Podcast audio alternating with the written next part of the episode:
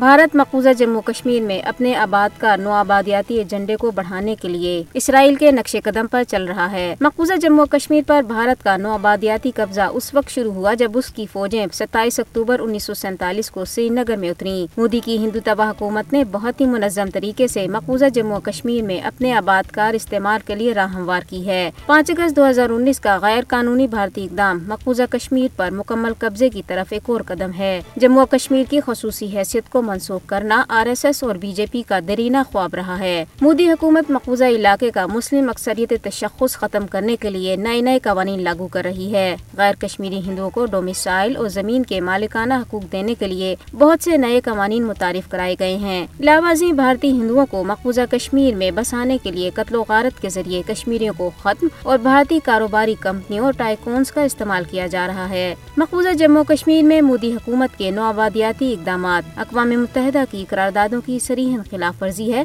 جس کا عالمی برادری کو نوٹس لینا چاہیے۔ کل جماعتی حریت کانفرنس آزاد جموں کشمیر شاہ کے سینئر رہنما محمد فاروق رحمانی نے فلسطینیوں کے قتل عام کی شدید مذمت کرتے ہوئے کہا ہے کہ اسرائیل اور اس کے حامیوں نے اقوام متحدہ کے تمام انسانی قوانین کو اپنے پیروں تلے روند کر اپنے آپ کو انتہائی وحشیانہ ثابت کیا ہے۔ بھارت مضموم مقاصد کے لیے غیر قانونی تارکین وطن کی واپسی کے پاکستان کی مہم کو بدنام کر رہا ہے، جبکہ دوسری جانب گزشتہ پندرہ سال سے بھارت میں مقیم افغان شدید سماجی اور معاشی مشکلات کا شکار ہیں، کیونکہ انہیں وہاں روزگار، تعلیم اور صحت کی کوئی سہولت میسر نہیں ہے۔ کینیڈا اور بھارت کے درمیان سفارتی کشیدگی شدت اختیار کر گئی ہے۔ کینیڈا نے بھارت سے اپنے باسٹھ میں سے اکتالیس سفارتکار واپس بلانے کا اعلان کیا ہے۔ بھارت اور کینیڈا کے درمیان تعلقات اس وقت کشیدہ ہو گئے تھے جب کینیڈا میں سکھ رہنما ہردیپ سنگھ نجر کے قتل کا الزام بھارت پر عائد کیا گیا تھا، جسے کینیڈا میں رمابرس اٹھارہ جون کو قتل کیا گیا تھا۔